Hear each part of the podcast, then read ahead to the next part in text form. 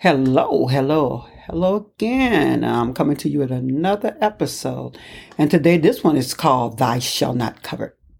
And I know exactly, you know what I'm talking about. Thy shall not covet thy neighbor's house, his things, his children, his wife, his animals, his everything. You know exactly what I'm talking about. But we'll start when I come back. Anyway, uh, I'm praying all was well this week with you and your family. Everything was good. You did what you had to do. You got the relationship started with Yah. Repent, repent, repent, repent ye, for the kingdom of heaven is at hand. I shouldn't have to say that all the time, but I will specify it every single time I get on this podcast because I think we really need to hear that. Again, I'm going to ask y'all to give us an ear to hear, eye to see, heart to comprehend what the Ruach HaKodesh has to say. Asking him just open our eyes, our mind, our heart, that we could see the wondrous thing both through his law, statutes, and commandment. I love you guys. And I pray you get that relationship started with Yah. But anyway, I'm going to get started on Thy Shall Not Covet. I want to take my time with this too because I think this is very, very important. That's for all of us. At one point in time, I think we all covered. So no one is better than the other. We all fall short of the glory of Yah. All fall short. I don't care who you think you are. We all come short of Yah glory. When a man thinks himself to be something when he's nothing, he deceive himself. That's right. I'm going to say it again. When a man thinking himself to be something when he is nothing, he deceives himself. Again, we all fall short. Thou shall not covet. Exactly what it means. Covering what others have and not willing to work out your own salvation with fear and trembling. To get what you want, to obey is better than sacrifice. Why do we persist in covering others' good and no matter what price it costs us. And it's really sad because when we think we doing something by covering our neighbor's good, we ain't doing nothing but hurting and deceiving ourselves.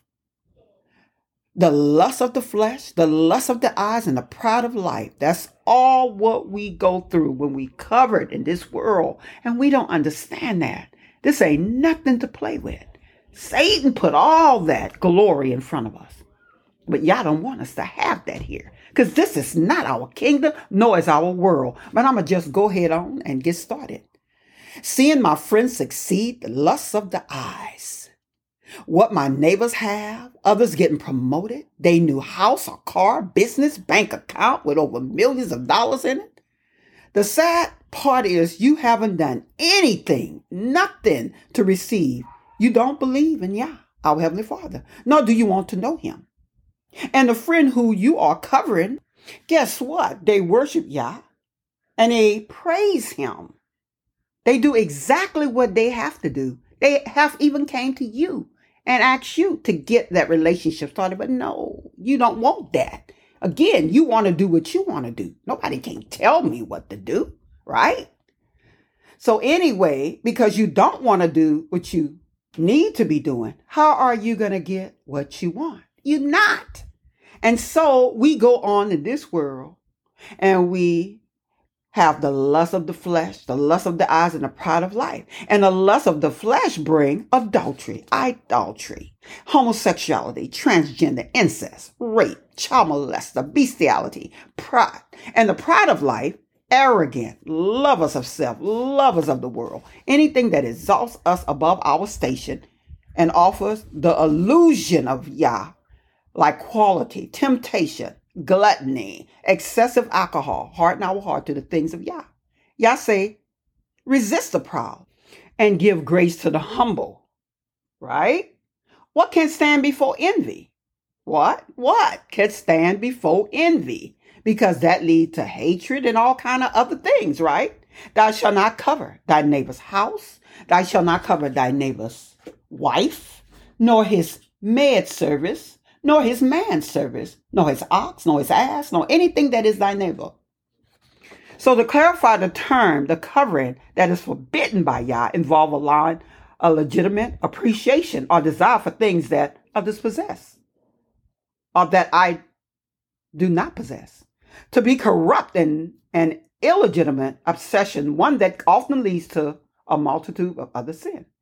That is, it's natural and good to have an appreciation for that which is valuable and beautiful, right? That's natural. But I appreciate the improvement of my neighbors has made to his house. I can celebrate his improvement a lot in, in, in life.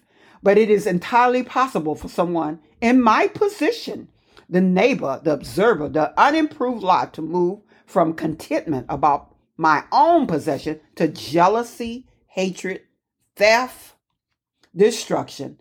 Now my neighbor really has nothing to worry about, right? Not about me.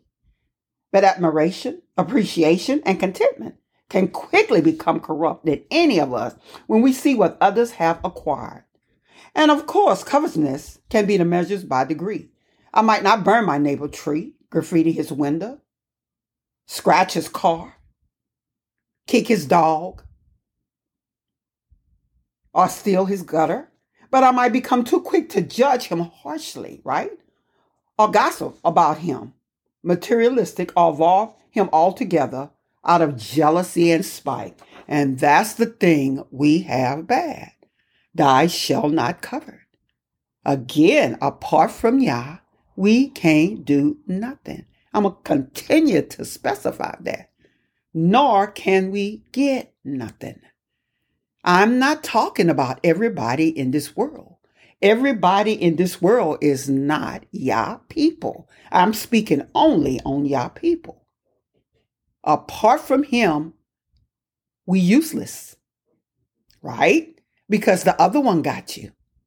And that's the way he like it. He good at his job. I think I made that clear last week. He love it when you don't want to worship Yah. He love it when you don't care about getting to know who our Heavenly Father is. He love it when you just a pawn right? Him and his friend love it when they could jump in and out of you. Right? They love it because they know which way you're going. And as we not talking about just anything, we talking about our eternal soul. A soul that we can't get back. Once it's destroyed and put into hell, you can't come back. It's not, oh Lord, it's too late for that. Because you made your choice, right? And it's a price to pay for everything. A valuable price. Well, sometimes we can't even see the forest from the tree. But you know what? I'm out. Hello, I'm back with scriptures, and you know I'm going to give you a good bit of them because I believe once you get that relationship started with Yah, get in these words, study those scriptures to show thyself approved. I think you're going to love them. The first one is Romans chapter 7, verses 7 to 8, 1 Timothy chapter 6, verse 10 to 12, Exodus chapter 20, verse 17, Colossians chapter 3, verses 5, James chapter 4, verses 2 to 4, Romans chapter 13, verses 9, Proverbs chapter 15, verses 27, Proverbs chapter 21, verses 26, Psalms chapter 10, verses 2 to 4, Ephesians chapter 5, verses 5, 2 Timothy chapter 3 verses 1 to 5. 1 John chapter 2 verses 15 to 17. Romans chapter 12 verses 2 and 3. Proverbs chapter 3 verses 5 to 7. Matthew chapter 16 verses 26 to 27. Matthew chapter 16 verses 25. Deuteronomy chapter 7 verses 24 to 26. Exodus chapter 34 verses 22 to 25. Acts chapter 2 verses 30 to 35. Jo- just, I'm sorry. Joshua chapter uh, 7, verses uh, 18 to 25.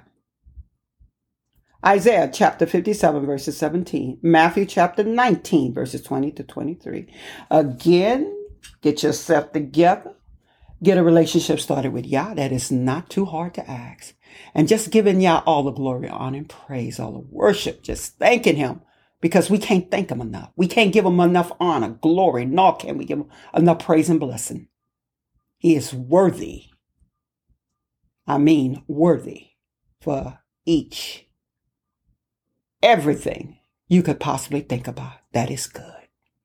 Again, I love you guys. I pray that all is well with you and your family, and you continue to stand in words and get Yah while you can. Again, repent, repent, repent ye, for the kingdom of heaven is at hand. I love you. Take care and be safe. Bye bye.